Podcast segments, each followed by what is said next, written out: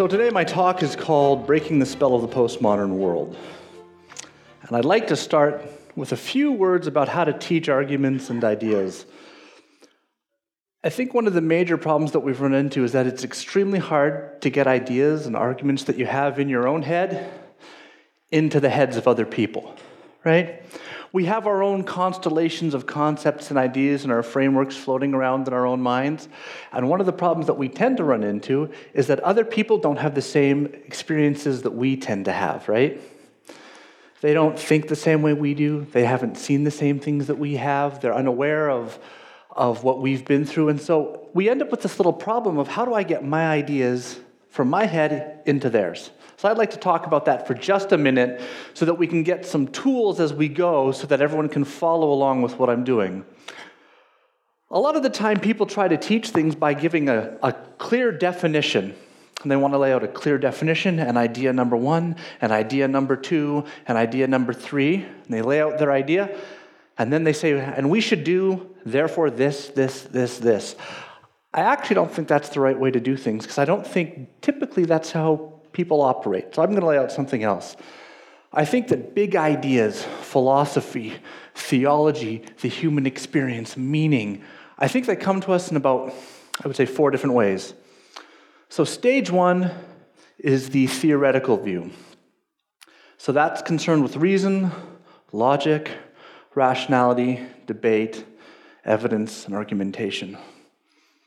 Stage two is concerned with experience and feeling. And this is closely associated with drama and the arts. So when you turn on a YouTube video, or you're watching a movie, or you're listening to a song, there's a set of ideas that are coming at you through the screen. There's a worldview that is involved there. And I think a lot of times that we ignore that. We think that all the ideas are just coming from the academy or at the idea of debate or, or at the level of, of rationalization and analysis. And we forget that ideas and philosophies and meaning and theology comes to us through drama, through the arts, through music.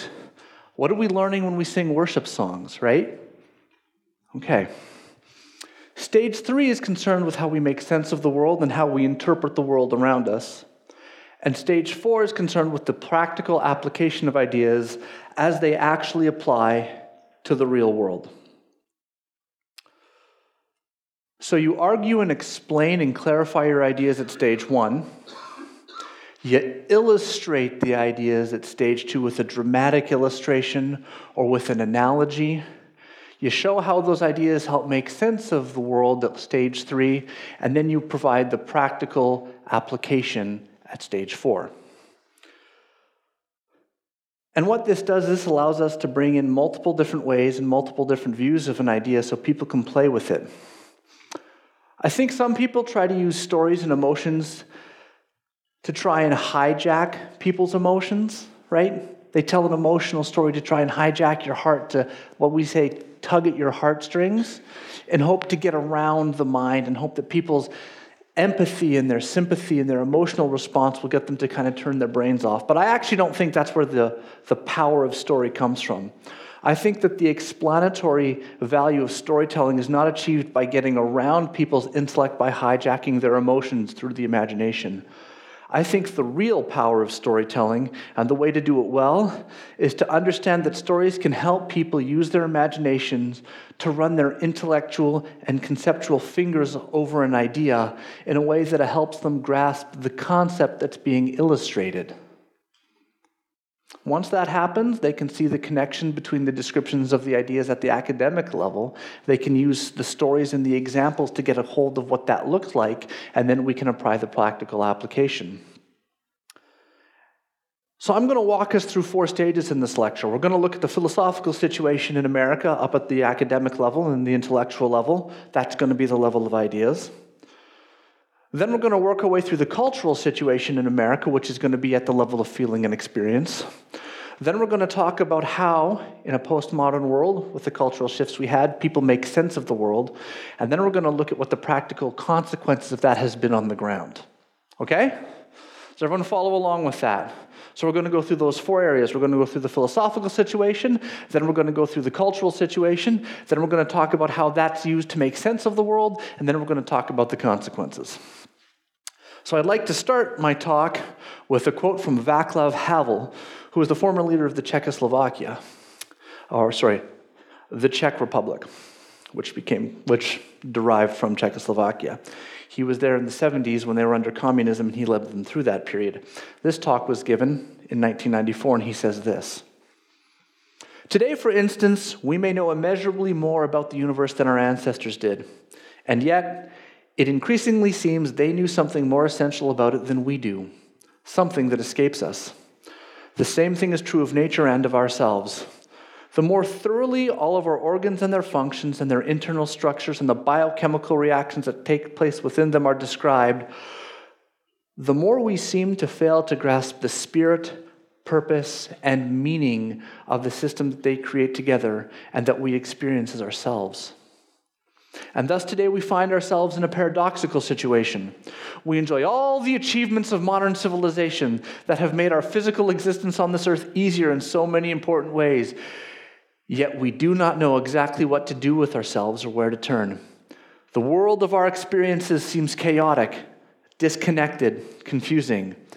There appear to be no integrating forces, no unified meaning, no true inter, inner understanding of phenomena in our experience of the world.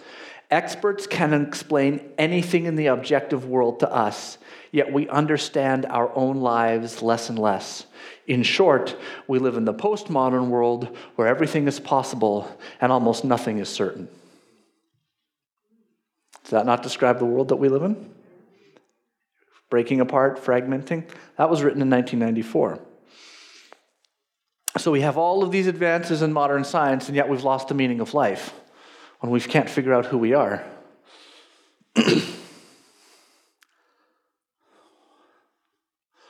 When I was younger, I was at a, I was at a house party where someone had a little too much to drink. And uh, this guy kind of sat up and he was, he was drunk and he said, Where, where am I? And he didn't know where he was. He had too much. So I said, I went over to him and I, I sat down and I tapped this. I said, Hey, hey, do you know who I am? And he looked at me and he goes, Oh, now we're really in trouble. I don't know where I am and he doesn't know who he is. That's, that's the postmodern world. That's, that's what it is. We don't know where we are, we don't know who we are, we don't know what to make of anything. So we live in a society with no shared meaning. We can't agree on anything. We're fragmenting, fracturing, and falling apart. We're ever more divided. We can't agree on basic foundational truths and principles. We can't even agree on the basic meaning of words. The left will say anyone who wants to be a woman can identify as a woman, and the right thinks that being a woman is a matter of biology, chromosomes, pregnancy, giving birth. Other than that, things are fine. So, so, so how do we get here? Well, the first thing we're going to have to look at is the shift from the modern world to the postmodern world. And what I mean by the modern world is the world of the Enlightenment. Enlightenment thinkers think that the world is knowable through the use of evidence, reason, rationality, and logic. The careful application of these tools allows us to arrive at objective truth. We can know some things are true, some things are false. The world is, again, knowable and objective. It makes sense. There are good and evil things, there's such a thing as right and wrong, and there's such a thing as meaning in life.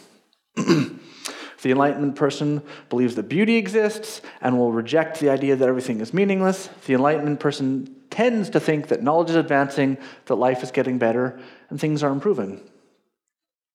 So that was a, the dominant view in the West, I would say, for probably the past 200 years.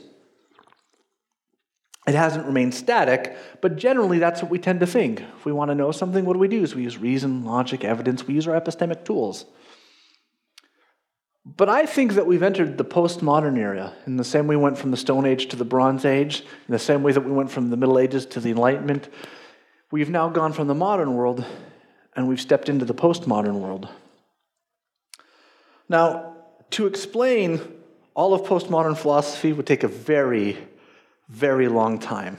It would take years just to choke through all the thousands and thousands and thousands of pages of philosophy.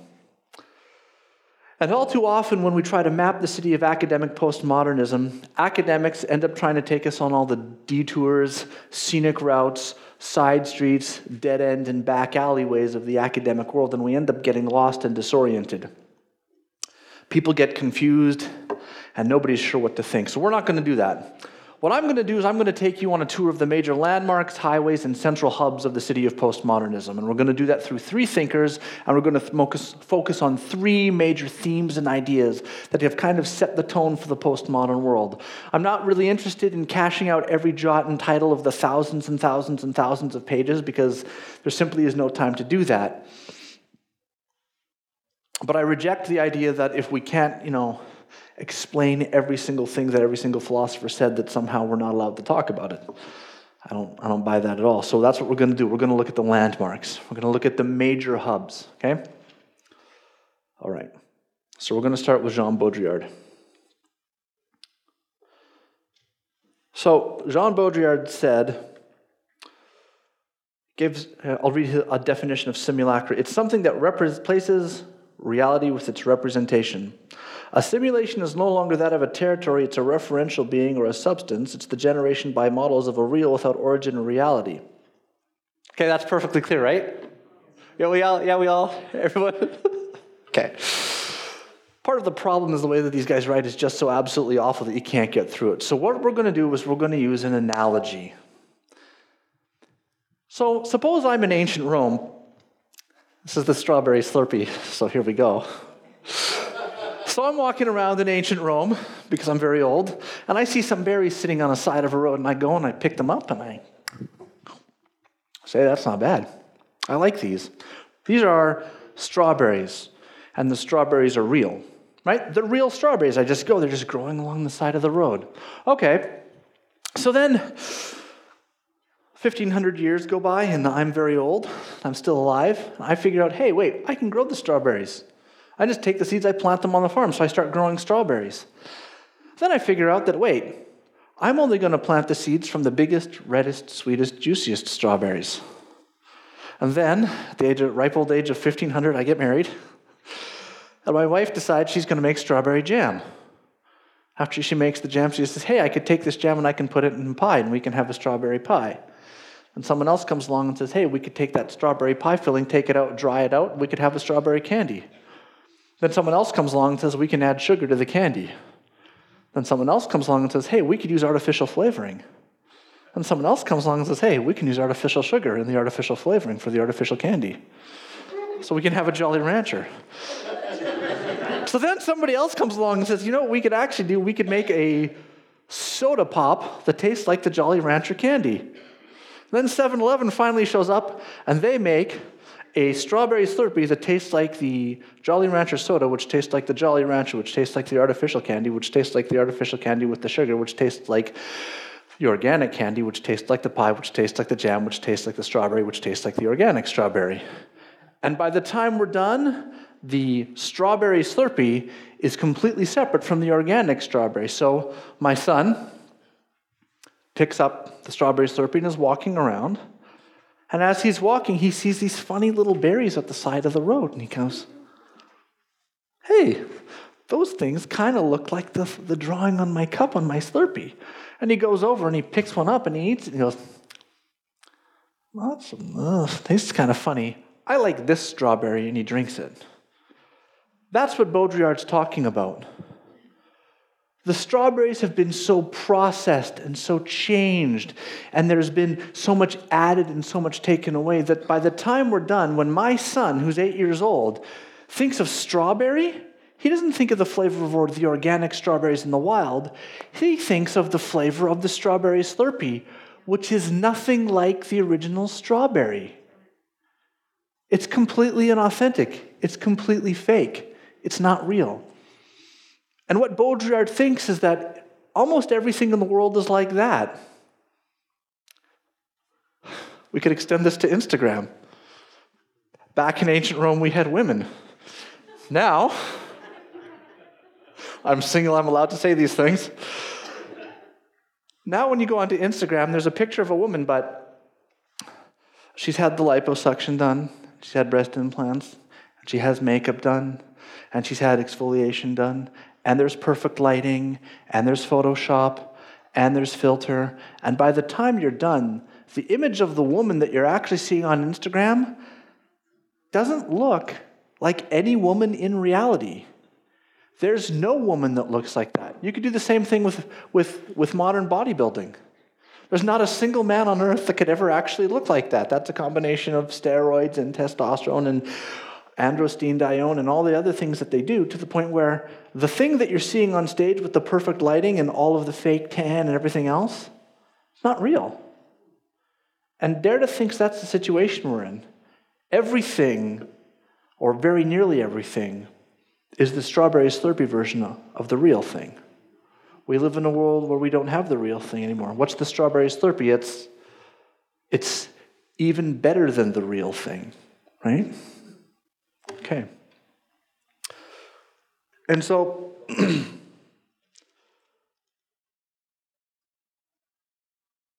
Marnie Gauthier has said, as Jean Baudrillard and others note, postmodernity is a culture of fragmentary sensations, eclectic nostalgia, disposable simulacra, promiscuous superficiality, in which the traditionally valued qualities of depth, coherence, meaning, originality, and authenticity are evacuated and dissolved amid the random swirl of empty signals. And you can see what she means. We're in a world where we are constantly bombarded with signs and symbols and ideas and meaning and information, and all of it is the strawberry slurpee of the real thing. So when we're com- constantly bombarded by fake and inauthentic, strawberry slurpee versions of reality, signs upon signs, symbols that refer to other symbols, and the reality is nowhere to be found, what happens? All of the things like meaning, originality, depth, truth, all of that begins to dissolve and begins to become obscured by this, by the constant stream of signs and symbols, right? The constant stream of fake people on Instagram, the fake food, Someone says, I'm going to have fruit, and they have a fruit roll up. When I have a strawberry, I want a strawberry slurpee. We have fake meat prepared by fake chefs, and none of it is real. And so the underlying reality is being obscured, and that's what Baudrillard thinks we're in. He thinks that as our lives become ever more saturated with signs and symbols, communications, messages, advertising, and technology, we get dazzled by that system to the point where reality kind of comes out of focus for us all of our thinking and all of the ideas that we have that we're picking up from the culture are these hyper real strawberry slurpee versions of reality. And just like the way that the strawberry slurpee is no longer anything like the organic strawberry, our understanding of the world no longer resembles the real world. Our understanding of the world is the strawberry slurpee understanding of the world. It's manufactured, processed, and inauthentic. So the next person we're going to talk about is Derrida. So I'm going to read a, a quote from Derrida from page 73 of On Grammatology. It is at the depth of this affirmation that the problem of relationships between linguistics and semantics is posed. The reference to the meaning of a signified thinkable and possible outside of all signifiers remains dependent on the ontotheo teleology that I have evoked. Okay, is that clear? That's, that's good, right? Okay. so we're not going to read any of Derrida either because that's going to take us absolutely forever to kind of crawl through that. So instead, we're going to use an analogy. So I want you to think of a set of buckets on a construction site. So I'm on a construction site. You know those big 10 gallon buckets? It's lunchtime. I wish I had a bucket. And I go pick up a bucket and I turn it over and I sit on the bucket and I hand you a bucket and I say, pull up a chair. Well, is it a bucket or is it a chair? It was a bucket, but now it's a chair. And it seems like a silly thing, but to the person who believes that there's objective meaning in the world, well, a bucket can't be a chair, can it? What's the difference between a bucket and a chair? Did the bucket somehow become a chair? How can the word bucket and chair refer to the same object? Well, Derrida comes up with an answer which seems at first blush to be okay. He says, look, it's context and interpretation. There isn't some essential spirit or energy or mystical substance that transformed the bucket into a chair. There's no like ghostly apparition of chairness that floats into the buckets when we sit on them. No, it's, he says, look, it's just context and interpretation. And what he's going to assume, or what he's actually going to conclude, is that everything is just context and interpretation. He's going to conclude that there is no objective, absolute, universal frame of reference for interpreting language at all. All language is composed of words we made up, and none of the words that we use were, are, are passed down naturally and just emblazed in crystals for us to have meaning. It's just the context and the interpretation. And that's got it's got some intuitive force if you think about it. I mean, when you read, what do you do? You read the words and you you look at the context of the words and you try to interpret them. And Derrida's going to say, look, see, we're just doing context and interpretation. The words don't have any inherent meaning that's floating around in the universe. It's not like there's some invisible spirit of the definition of the word that's just floating around. It's just that the words ref- are in context of other words and they're used in specific context and you interpret them. What's so hard about that? And that's going to, that, that's going to hold for, for anything and everything. So he's going to think that because all matter, meaning is a matter of interpretation, that meaning is not a thing lying around inside the words for us to pull out. Meaning is created by us as we engage with the words and interpret them. So any word you write requires me to interpret it in order for it to mean anything to me. So meaning is a product of interpretation and context. And that would hold in Derrida's view for anything humans use to communicate. That's going to include songs, tweets, paintings, movies, sign language. It's all just interpretation and context. And that's going to sound pretty good. But it's going to actually lead us down a really terrible path. Because what you end up with is something like the following The saying might be every viewpoint is just a view from a point. Because nobody is capable of getting a God's eye view of the world and getting everything perfect. And so there is no way to get a perfect, complete, objective, absolute, uni- universal interpretation of any book, tweet, song, painting, sculpture, or anything else. And the result of that is that there's no fixed, complete, objective, absolute meaning to language. All you have is your interpretation in a particular context. And that means there's nothing objective to fix the meaning. Everything's in a flux where it can be interpreted and reinterpreted endlessly according to different viewpoints and different contexts. There isn't anything to serve as the linchpin to fix the meaning of words, and nothing pins down the meaning of language in a way that's fixed, stable, clear, and objective. Do you guys see the point? He takes this little thing and he says, Look, I can turn a bucket into a chair pretty simply, right? And it's context and interpretation. And you think, okay, that seems reasonable. And then you crawl, he takes you and you and you and you crawl your way toward, well, all reading is context and interpretation. You think, okay, yeah, that kind of makes sense. But if you push that to its, to its limitation and everything is context and everything is interpretation, that means meaning itself depends on context and interpretation, which means that every time somebody reads something, they're reading it with a different context and a different viewpoint and pulling out a different interpretation. And no one of those imp- interpretations has any claim to be objectively true or correct. There's just different interpretations made by different people in different contexts from different viewpoints. Derrida says there is no transcendental signified. There's no signified thing that's transcendentally existing outside the world. And what he means is that there's nothing that exists outside the matrix of context and interpretation, which can serve as a fixed objective point of reference for language. There is no transcendent meaning that exists independently of context and interpretation. So there's no eternal, objective, absolute, transcendental, transcend, transcendent point of reference that can be used to fix the meaning of language. And there's no objective, absolute frame of reference to interpret meaning. No one can stand outside of history and culture with a transcendent, universal, eternal, stable, fixed, objective frame of reference. Everything exists within the cultural and social systems of language. It's all context and interpretation right down to the bone. Don't worry, it gets worse. Because what's true of language is also true of the world. You interpret the world through your flawed, biased, finite human perspective, and you can't get a God's eye view of the world either. The world can also be viewed through countless different perspectives, and there's no one who gets to stand outside of the world and get a God's eye view of the world and view the world from every possible perspective.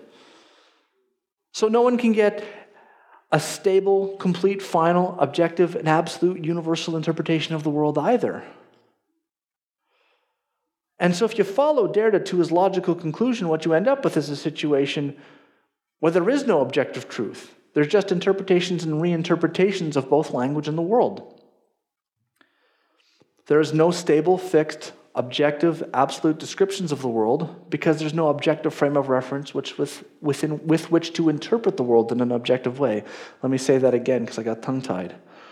There can be no stable, fixed, objective, absolute descriptions of the world because there's no objective frame of reference within which to interpret the world in an objective way. And thus, there's no way to give a complete, absolute, objective description of the world. And since there's no way to objectively interpret the world, and there's no way to objectively describe the world, but even if you could get an objective description, that description of the world would be written using language, and that language would be interpreted through context interpretation, right? And because even if you could get an objective description of the world, everyone could interpret that description differently, and no one would get to decide which interpretation is correct. You're back in your same problem again, right?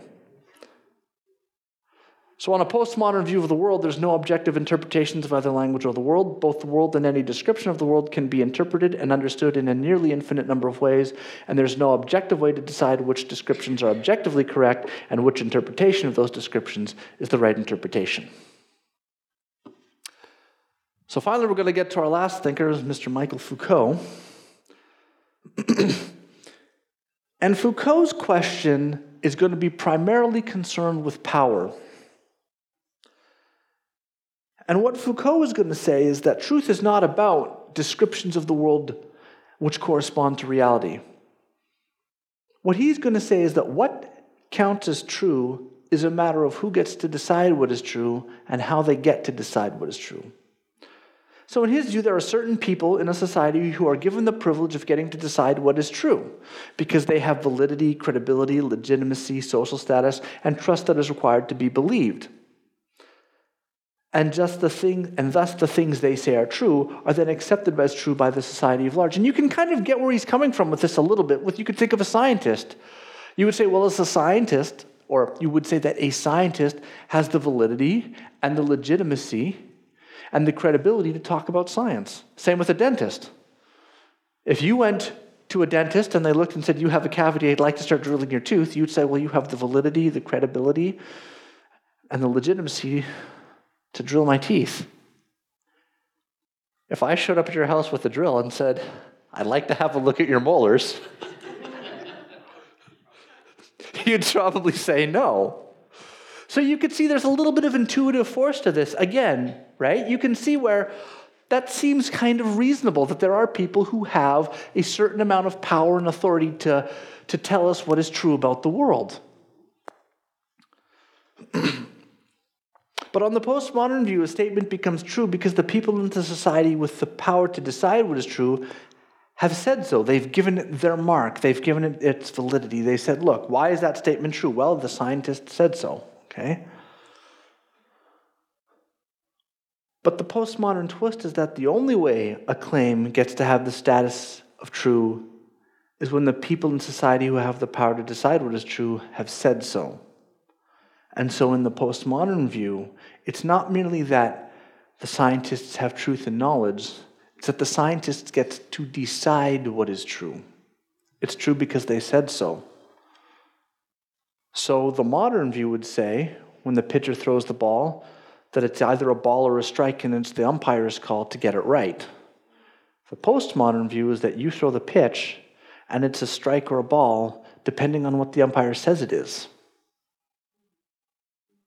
It's not a ball or a strike until the umpire says it's a ball or a strike. See the difference? See that little shift? In one case, we're trusting someone to tell us the truth. In the other case, someone is deciding what the truth will be. In one case, the, it's the umpire's job to what? Get the call right. In the other case, the umpire decides what's a ball or a strike. Okay? Does everyone see that? That fundamental little distinction. And the catch here is that the postmodern person will assert that the people who decide what is true have their own hidden agendas, ulterior motives, cultural biases, and self interest. And as such, their agendas, motive, biases, and self interests warps their judgment so that when they decide what's true, they do so in a way that serves their own interests, even if they're not aware of it. They have motivated reasoning. And the same goes for knowledge. Knowledge is not a matter of having awareness or understanding of the way the world really is. The post, for the postmodern thinker, knowledge, like truth, is a matter of who has the power to decide what counts as knowledge. So, in an interview called Truth and Power, Foucault said the following Listen carefully to this. This is actually clear, by the way, so we're not going to do that again. This is clear. Truth is to be understood as a system of ordered procedures for the production, regulation, distribution, circulation, and operation of statements.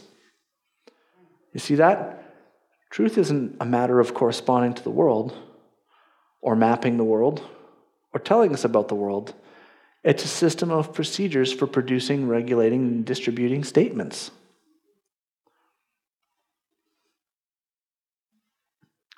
Truth is linked in a circular relation with a system of power which produce and sustain it, and to effects of power which it induces and extend it, a regime of truth. And what he's saying there is look, the people who have power get to decide what's true. And because they get to decide what's true, they will decide what's true in a way which benefits them. Right? So the scientist gets to have decide what's true, and the scientist decides that it's true that the scientist should get more money, so we give more money to the scientists. then the scientists get to decide what's true using that money, and then they use that to justify getting more money, right? That's what Foucault is saying.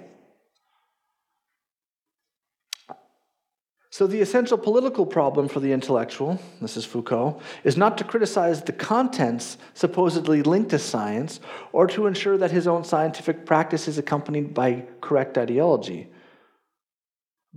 but that of ascertaining the possibility of constituting a new politics of truth. So, he'll clarify that the problem is not changing people's consciousness or what's in their head, but the political, economic, and institutional regime that produ- of the production of truth. So, truth is a matter of a system that produces statements that get elevated to the status of true. And the goal is not to change people's minds, but to change the political, economic, and institutional regime which produces truth for its own ends.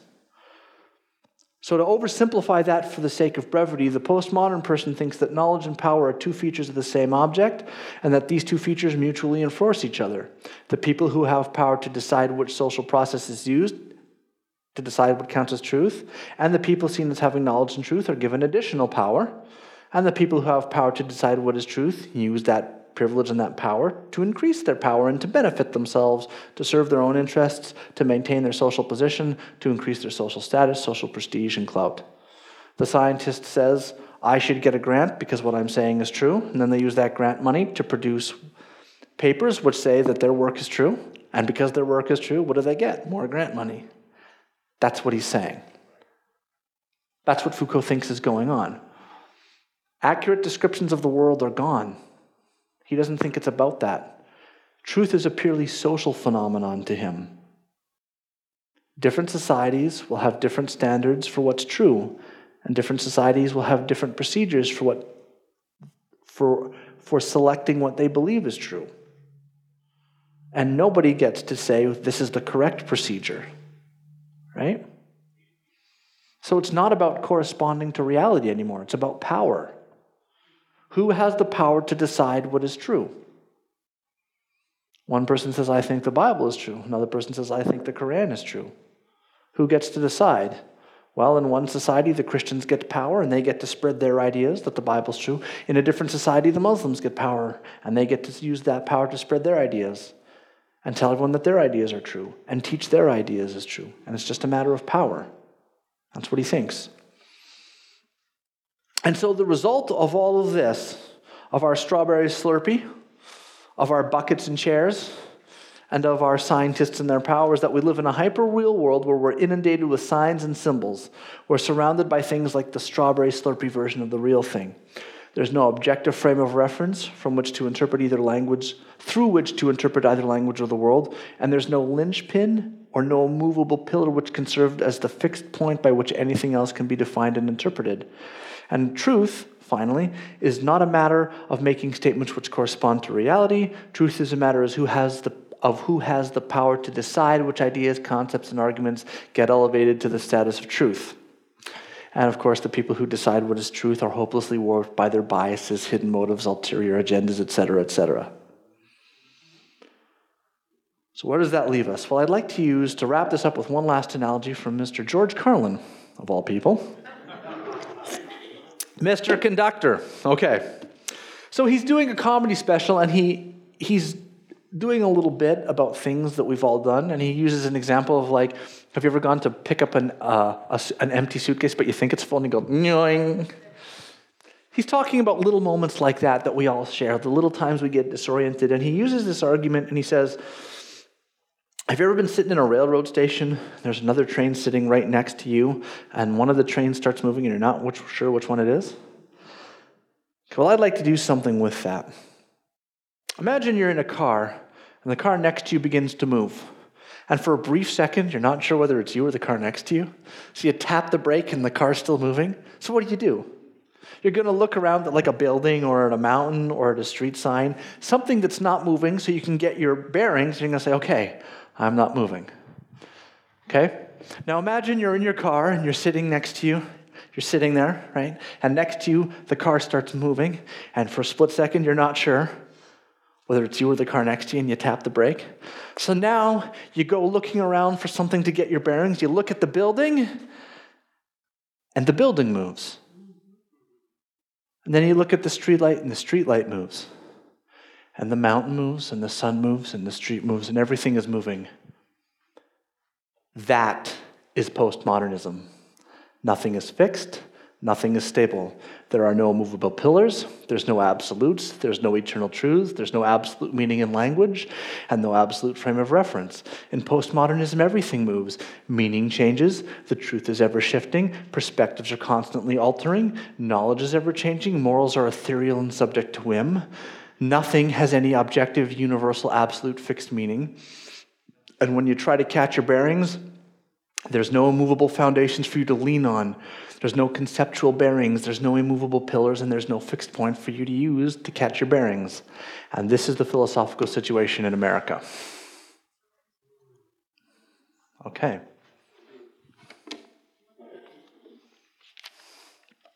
Don't worry, it's going to get worse. okay.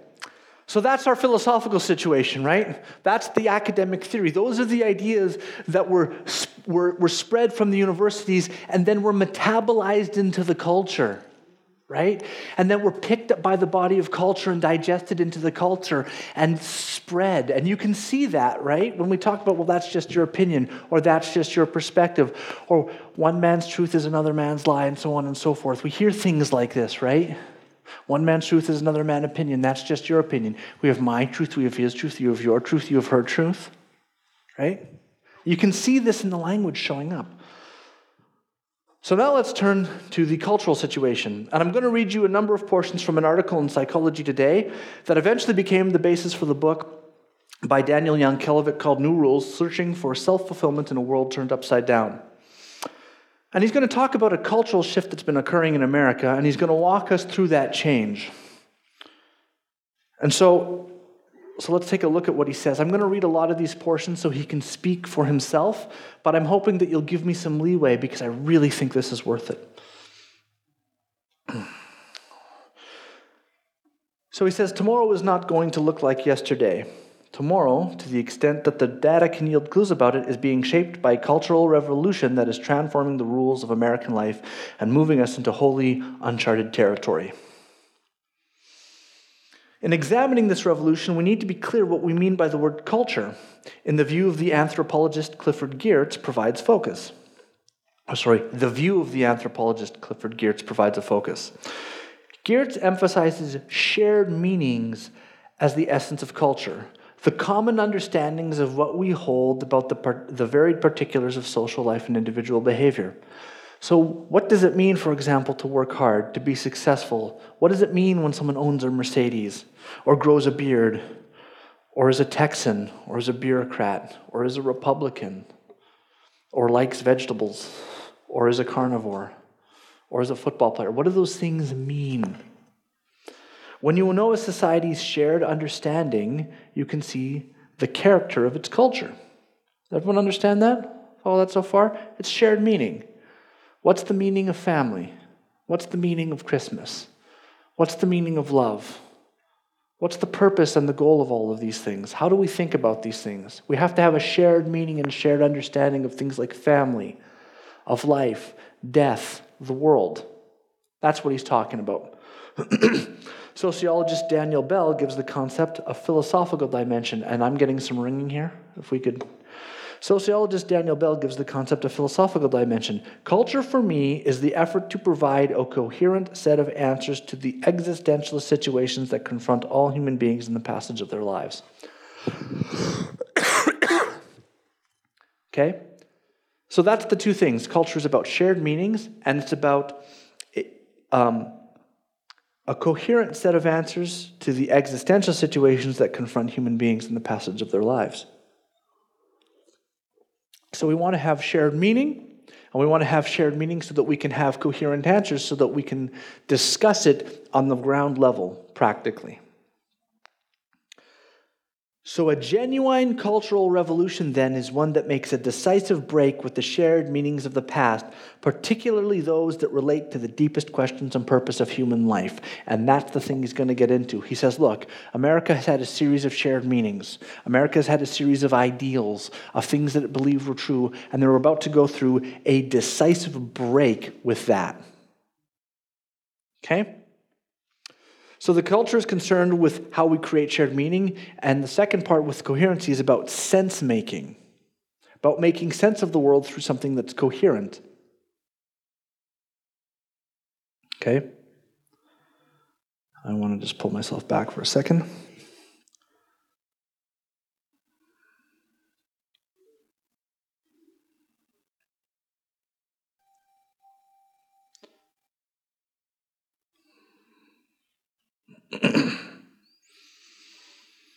So he's going to talk about four, four things. He's going to talk, first of all, about the breadth of the Cultural Revolution. The changes wrought by the Cultural Revolution encompass the full sweep of American life the private space of our inner lives, the semi public space of our lives within family, work, school, church, and in our own neighborhoods, and the public space of our lives as citizens. Okay? Everything in life is going to be transformed by this from the inside out. The new meanings that have evolved discard many of the tradi- traditional rules of personal conduct. They encourage greater tolerance, permit more sexual freedom, and put less emphasis on sacrifice for its own sake. In their extreme form, the new meanings simply turn the old ones on their head, and in place of the self denial ethic that once ruled American life, we now find people who refuse to deny themselves anything out of the strange moral principle that I have a duty to myself. Do you see what he's saying? That's the shift. We're going from a an ethic of self sacrifice and self denial and duty and obligations. And we're going to go and we're going to switch that up and we're going to trade that for an ethic of having a duty to myself, for self fulfillment. Okay?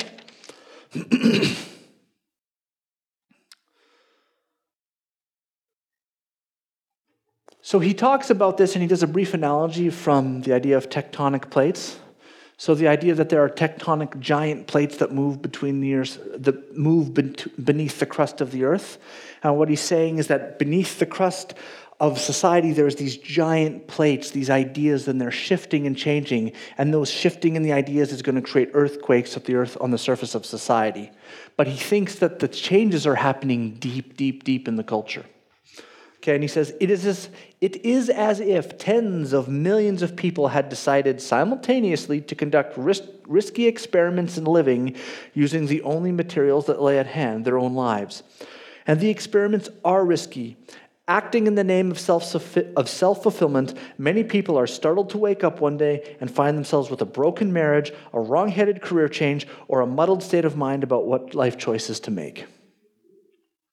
So he's going to move from the bread, which is everything in society, right? It's, it's the whole of life. And now he's going to talk about the self fulfillment contradiction.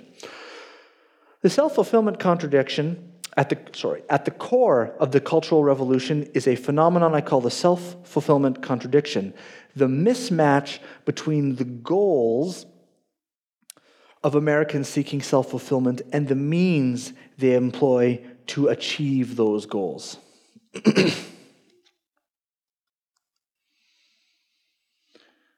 The goals of self fulfillment seekers grow out of an incoherent but deeply held conviction that the meaning of life is not exhausted by earning a living, raising a family, doing one's duty, etc., etc., etc. Life is expression, life is, it is creativity, it is adventure, it is sacred. The search for self fulfillment is a voyage of personal discovery spurred on by the belief that we must shift the priorities of self and society away from the pers- impersonal and manipulative aspects of life. Thus, seekers of self fulfillment invest in the best of their creativity in inventing expressive styles of living. For at the heart of the self fulfillment search is the moral intuition that the very meaning of life resides in its sacred, expressive aspects, and that one must fight, if necessary, to make room for them. Do you see that? That's, that's Carl Trueman. That's expressive individualism. That's what he's saying. He's saying, look, we used to have duties and self sacrifice and obligations, and we've traded that in for self expression and creativity and doing what you want and self fulfillment. We used to have an objective set of goals and things that were objectively good, and you got your meaning from meeting your obligation and your duties. And now over here we have a subjective set of things of self fulfillment, of self expression, of, of a voyage of personal discovery. Okay? And so he says a strategy built on the presumption of ever expanding affluence is bound to run into trouble. Right? You got to, if you want to go on the, the, the voyage of, of self expression, you got to have some money, man. I'm going on a voyage of self discovery. That's good. Will you be paying the rent this month? the more serious defect, however, is not economic but psychological. People unwittingly bring a set of flawed psychological premises to the search for self fulfillment, in particular, the premise that the human self is a hierarchy of inner needs and, an inner, and self fulfillment is an inner journey to discover them. Let me read that again. The more serious defect, however, is not economic. The biggest problem with the search for self fulfillment isn't that we're going to run out of money. People unwittingly bring a set of flawed psychological premises to the search for self fulfillment, in particular, the premise that the human self is a hierarchy of inner needs and self fulfillment, an inner journey to discover them. This premise is rarely examined, even though it leads people to defeat their goals and end up isolated and anxious instead of fulfilled. Okay?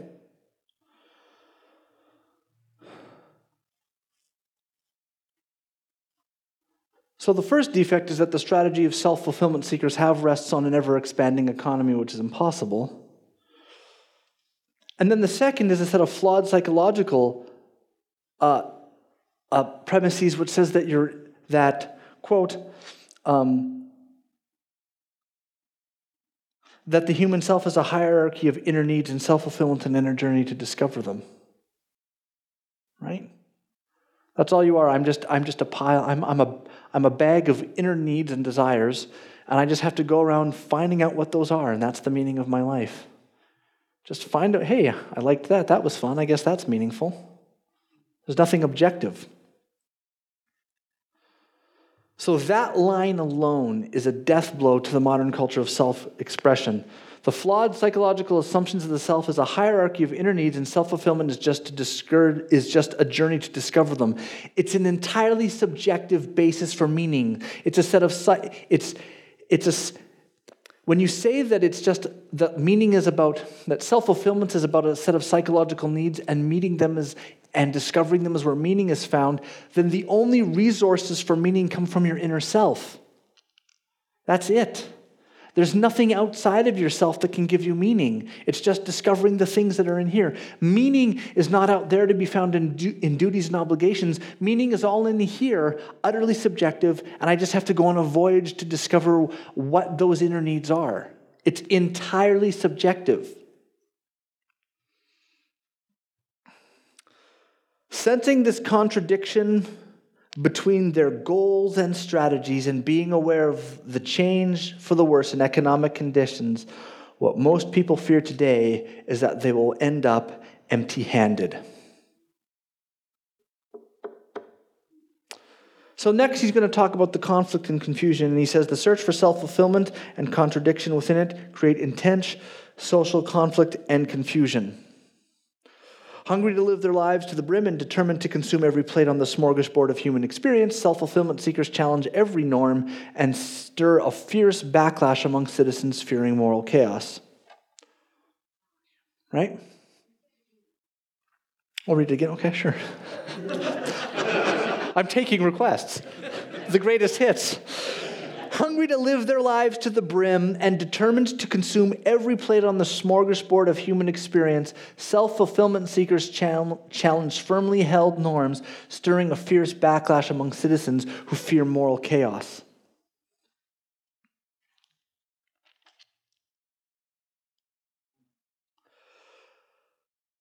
Suddenly, to the psychological difficulty of making the right life choices is now added the haunting fear that the choices may be futile and that the new self fulfillment goals may be unattainable for economic reasons, right? So he, he mentioned earlier that there was these, the economic problem that you need affluence, and he said you've got a set of flawed psychological assumptions, and when you put those two together, it's, it's panic inducing. A society preoccupied with introspection and self fulfillment is easily caught off guard by an unanticipated shift in economic relationships. An era in which people are eager to enjoy the benefits of 30 years of unparalleled economic growth is a terrible time psychologically to face disagreeable economic truths.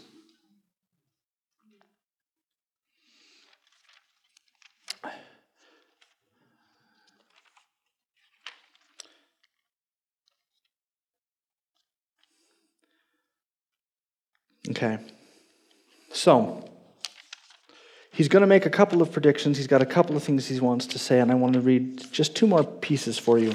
The first thing he says eventually we will have to face the fact of the rot in our institutions and infrastructure, the inability of our schools to teach, slovenliness in the standards of efficiency and precision, the decay of our railroads, bridges, harbors, and roads, the aging of our industrial plants, the litigiousness of an overlawyered society, the decline of our political parties, the bland arrogance of the news media, the living in the past of labor unions, the irrelevance of our colleges, the short term myopia of our industrial leaders, and the seeming inability of the government to do anything efficiently and well.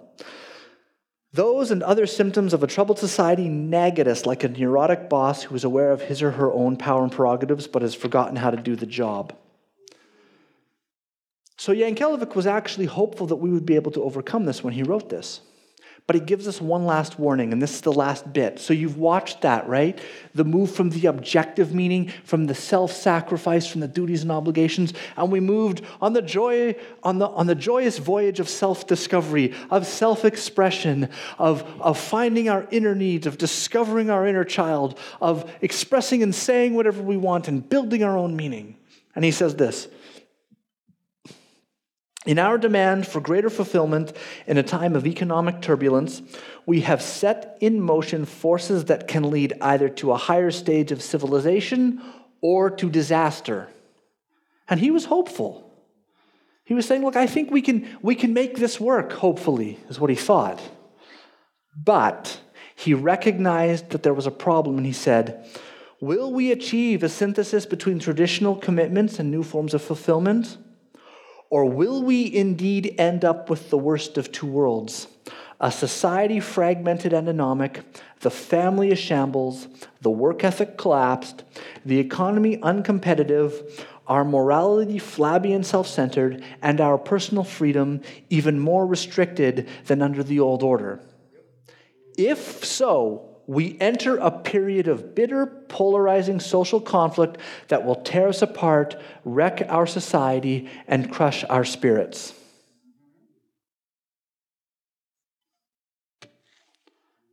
That was written on April 1981. 1981. You could see it.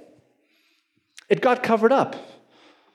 The economic growth under the Reagan years and then the Clinton economy allowed some of that economic affluence, he says. There's another part of it where he says, look, the search for self fulfillment isn't, isn't a yo yo riding on the economy.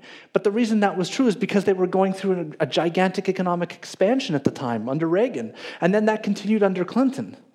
And then it kind of got lost in the shuffle during the Iraq war years, but it continued. And what did we end up with? Does he not call that out perfectly? Does that not give us a, a flawless description of our society? Will we achieve a synthesis, or will we end up with the worst of two worlds? A society fragmented and anomic, the family is shambles, the work ethic collapsed, the economy uncompetitive, our morality flabby and self centered, our personal freedom even more restricted than under the old order. If so, we will enter a period of bitter, polarizing social conflict that will tear us apart, wreck our society, and crush our spirits. Let's go have a look back at, I don't know, the summer of 2020 and see how that turned out. He called it. He didn't, he didn't think that was going to happen, but he said that's a possibility. He saw the possibility coming.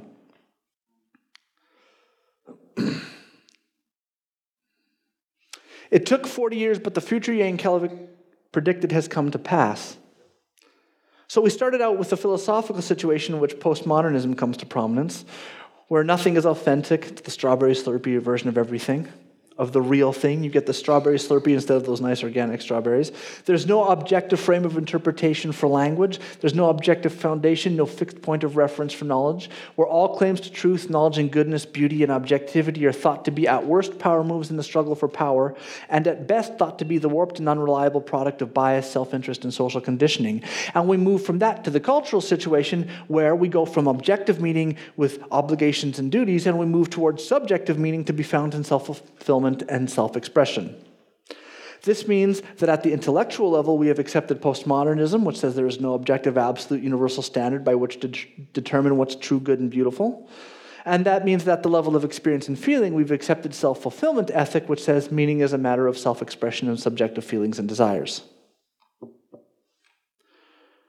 And the result is now that there's no longer any absolute, universal, objective fixed point of reference to determine anything, and there's no objective meaning through which to filter the world.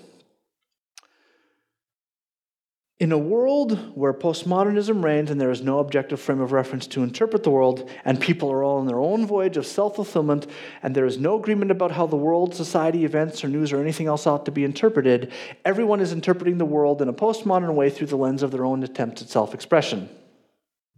This results in a fragmented society in which social trust diminishes, trust in institutions diminishes, dialogue becomes ever more difficult, the shared meanings dissolve, cultural coherence falls apart, and common ground begins to disappear. As our objective foundations erode out from under us, there's no more shared meaning, there's no more common understanding, nobody has the same ideas about what to pursue, everyone's just trying to express themselves in a postmodern world where everything is fake, there's no objective frame of reference, and it's all about power. So, Let's give an analogy for how that works. We're going to talk about a postmodern building. So, what's a postmodern building? A perfect example, which comes to us, I believe, from rockethomes.net, is the Vanna Venturi House in Philadelphia. Rocket Homes describes it this way The house features a prominent gable, an oversized chimney, and an assortment of mismatched windows. Why should the windows match or have any purpose? This is postmodernism, right? The otherwise simple house was designed with unnecessary elements, such as a large slit in the facade and a huge arch across the front, which served no functional purpose. This sense of whimsy and nonsensicalness laid the foundation for the very essence of the postmodern movement. Right? It doesn't need to have a purpose. This is postmodernism. There is no truth about the right way to build a building. If you want to have tiny windows, have tiny windows. If you want to have stairs that go to nowhere, have stairs that go to nowhere. We can put the stairs anywhere we want. We can have whatever windows we want. We can have needless arches and needless chimneys.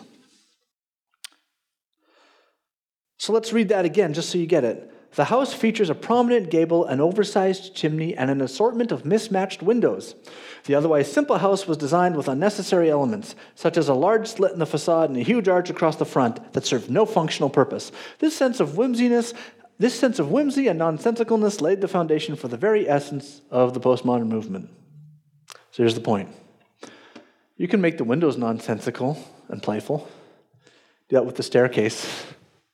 The sinks, yeah, you could do that. You could have absurd and ridiculous landscaping.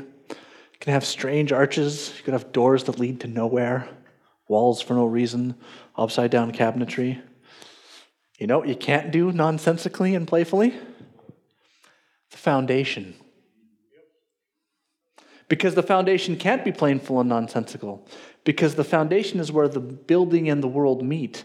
And if where the place where the building and the world meets is not on a strong foundation, the whole thing will collapse. And the same thing is true of your beliefs. If your beliefs are not built on a strong foundation, then just like the building, when your beliefs meet the world, then the whole thing's going to crumble. So that's level one and level two. Okay? And this little bit about the postmodern building, yeah, that's, that's what happens when we lose our foundations. But unfortunately, we don't have those foundations. We got rid of them. So now we're going to move on to level three. And at level three, we get what my friend Mike Nayna calls hermeneutical tribes. so we're trapped in a world of subjectivity, right? There's no objective standards for meaning, there's no objective standards of interpretation. Everything is false and inauthentic. It's the strawberry slurpee version of the real thing. And over here in the culture, everything is about subjective self expression. Everything is about subjectivity. Everything is about self fulfillment. So there's nothing objective going on. So what happens is, People are trapped in a world of subjectivity in which everything is a matter of interpretation, and there's no objective standpoint to view the world. What happens is that people who share a worldview, ideology, culture, or politics find each other and they congeal into social tribes. And those social tribes work together to interpret the world and make sense of the world according to their individual worldview. And most of the work that's going on is moral in nature. So there's the liberal tribe and the conservative tribe and the Make America Great Again tribe, and then there's the woke tribe, and then there's the libertarian tribe over there, and the nihilistic tribe, and then there's the burn everything down tribe, and all these different tribes who are all just having their own interpretation of the world. So when something big happened, the Iraq War, the Trump presidency, the election of Joe Biden, the war in Ukraine, each of these tribes goes about interpreting those events according to their worldview, moral values, and frame of reference of that particular tribe. So the liberals will interpret that in a liberal way. The conservatives will interpret the Ukraine war in a conservative way. The America First people will interpret it through an America First lens. And the woke people will interpret it through a woke lens. Every socio-cultural and political tribe will have their own interpretation and meaning of every major event. So what's going on is that the events that occur are just creating a space in which the hermeneutical tribes can showcase their interpretations in a way that they think is intuitive. And what they want to do is each one of them is showcasing their interpretive tribes, saying, pick us, pick us. Don't you want this tribe? Like the models on the Price is Right, you know? Here is the America First interpretation of the Ukraine war. And then over here, the liberals are like, well, look at our liberal interpretation of the Ukraine war. And they're all just showcasing this. Because the moral ethic doesn't self exist, it needs to be grabbed onto something. Their interpretation, they need something to interpret in order to show off what their views are. Right? If they want to talk about what they think and what they believe about something, they want to grab onto major news events in the news and then use their interpretive framework to try and show off their moral values and moral beliefs. That's why when someone comes out and says something like, I don't know, we should go to war in Ukraine, the liberals or the conservatives will, say, will take that statement and then they will interpret that in statement and give a, a response to that statement which shows off their worldview. They need events so that they can do their interpreting. They need events that can be easy, easily interpretively connected to the moral paradigms and concepts that are involved in their moral frameworks.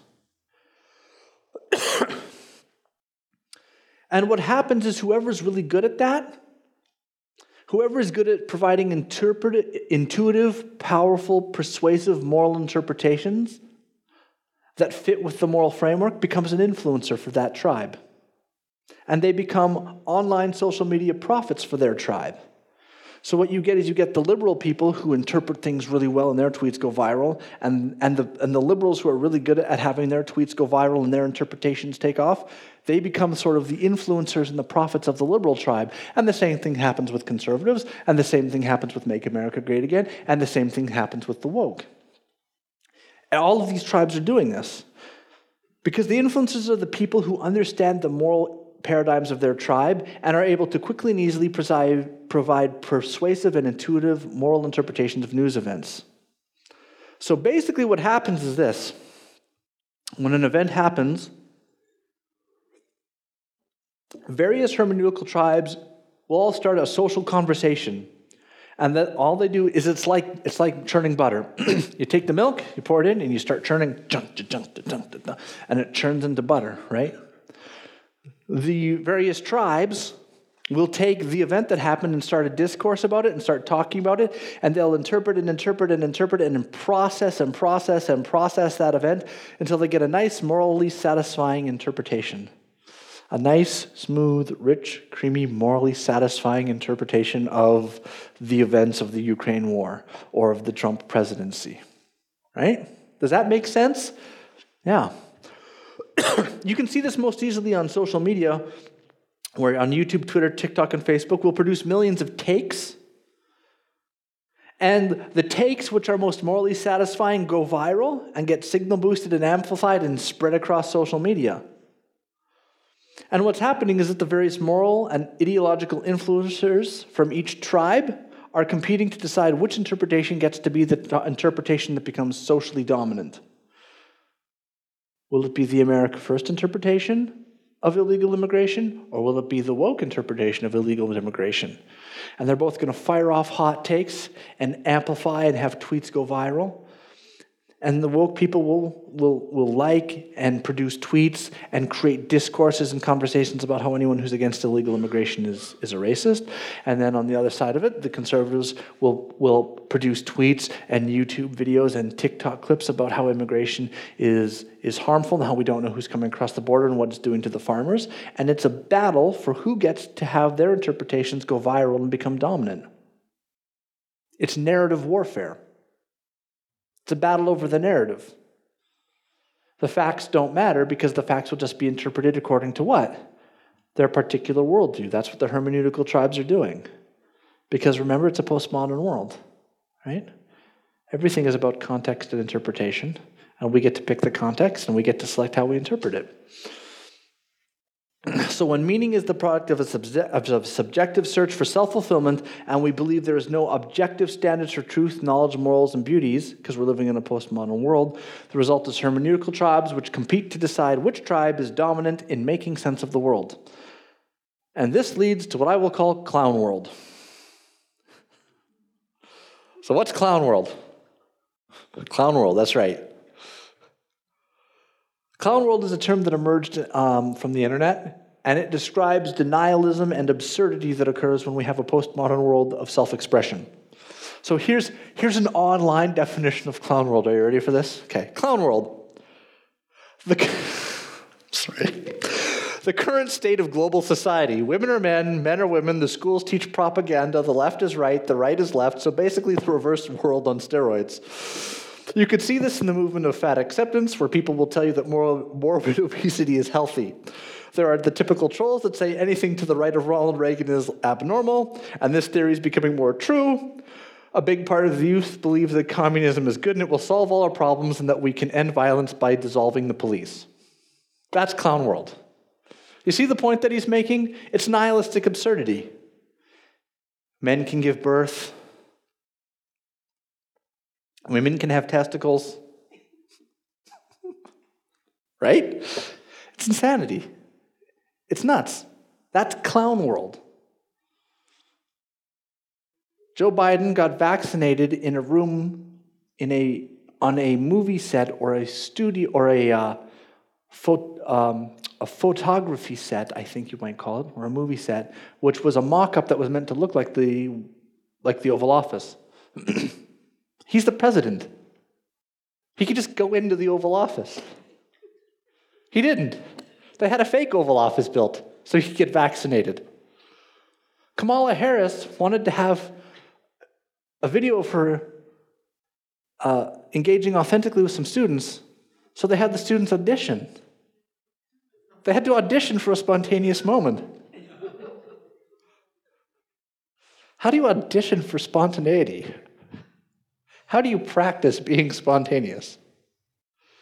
Everyone get ready, we're about to be spontaneous. I mean, if I wanted someone to be spontaneous, I wouldn't tell them first. It kind of ruins the point. You see the point? It's clown world.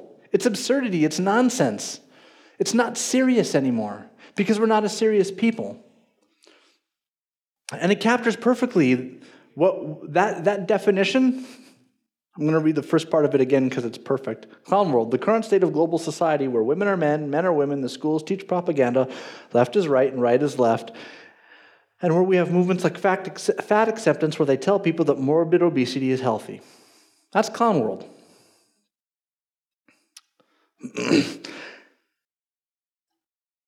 but it captures perfectly what I think we mean. There isn't any shared meaning any longer. We can't even agree on what a woman is. Forget trying to define marriage or family or anything else.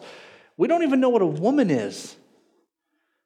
If someone says to me, Mike, I've got a woman I'd like you to meet, maybe you'd like to date her, I have to figure out whether or not you're woke before I go. Otherwise, we're going to wind up in a problem.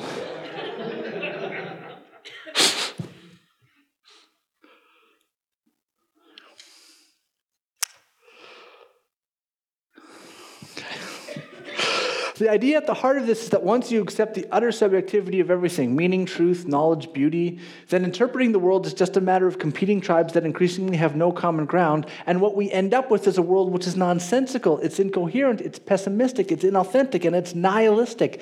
Do you remember that thing right at the start of the Daniel Yankelovich piece? I said there was two things. One was shared meaning, and the second was an attempt to give a coherent answer, right? Culture is about coherent answers to existential problems and shared meaning. And all of that is gone as we've had a decisive break from our past.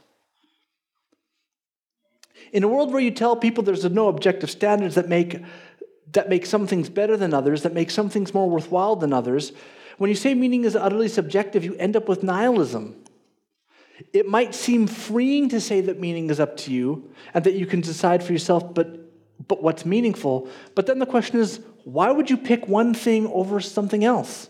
What's your standard? I say, well, whatever standard you want to use. Okay, but why would I pick one standard over another? In the absence of an objective standard of what's true, good, beautiful, meaningful, all that's left is people selecting what they want based upon whatever they feel like at some given moment or other. As they interpret the postmodern world through their sense of sub- objective self fulfillment and self expression. The result is a set of shifting standards, shifting meanings, and utter incoherence. Clown world. I've heard it said that we live in extremely stupid times. There's no objective standard for truth, no objective standard for what's meaningful, no objective standard for what constitutes a good life, no objective standard for what's beautiful, for how a child should be raised, for what counts as competence or merit. And in this world, it becomes almost impossible to construct a meaningful life. We live in a world where there are no assertions, ideas, concepts, values, morals, norms, interpretations, or philosophies that can lay claim to being absolute or objective or universally true. Nothing has the status of being absolutely good, right, correct, legitimate, or valid. The postmodern world has torn down all the ideas that we elevated and provided the North that we elevated to provide the North Star for our society and has created doubt and uncertainty as to whether or not the ideas, concepts, morals, and values that are the blueprint of our, of our society are even worth keeping. So in Mere Christianity, C.S. Lewis discusses morality by comparing it to a convoy of ships. And he says that in order for a voyage to be successful, ships need to be able to avoid running into each other, they need to be able to keep from sinking, and they need to be able to go where they're going.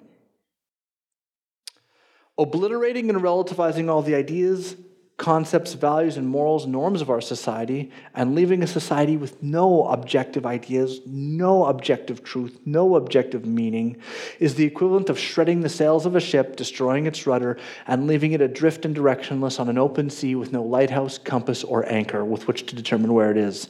With no ability to pick any particular direction and no way to navigate the difficulties of an open sea, the ships will simply drift and will be unable to reach any particular direction, to say nothing of being able able to avoid crashing into each other. And that's the spot we're in. Remember my little joke off the top? He doesn't know where he is. We don't know where we are. Yeah, well, we don't know where we're going. America is a country that has absolutely no direction and has no idea where it's going, but it is determined to get there just as quickly as it can.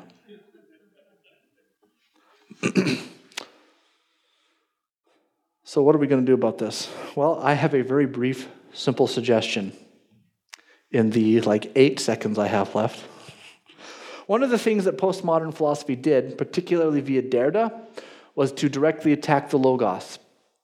The Logos, for those of you who don't know, is defined by the Encyclopedia Britannica as an ancient, in ancient Greek philosophy and in early Christian theology, the divine reason implicit in the cosmos, ordering, in, ordering it and giving it form and meaning. The Logos is thought to be an eternal, objective, and unchanging truth which exists and can be discovered and known by all who seek it. The Logos is the thing around which the universe is ordered, in which it's organized, which gives it its intelligibility and its meaning. The Logos is what makes the universe intelligible and which, which provides an objective meaning for the universe, objective purpose, a telos, if you will. In John chapter 1, when John says, In the beginning was the Word, the term that we translate as word is actually the Greek word logos. And what John was arguing was that he, like the Greek philosophers, accepted that there was an eternal, objective logos, a divine principle, or something that was divine, which uh, was the reason and the intelligibility implicit in the cosmos. There was something objective around which the universe was organized and which gave it its objective meaning. That's what he's saying. I fumbled that a bit, so let me try that again.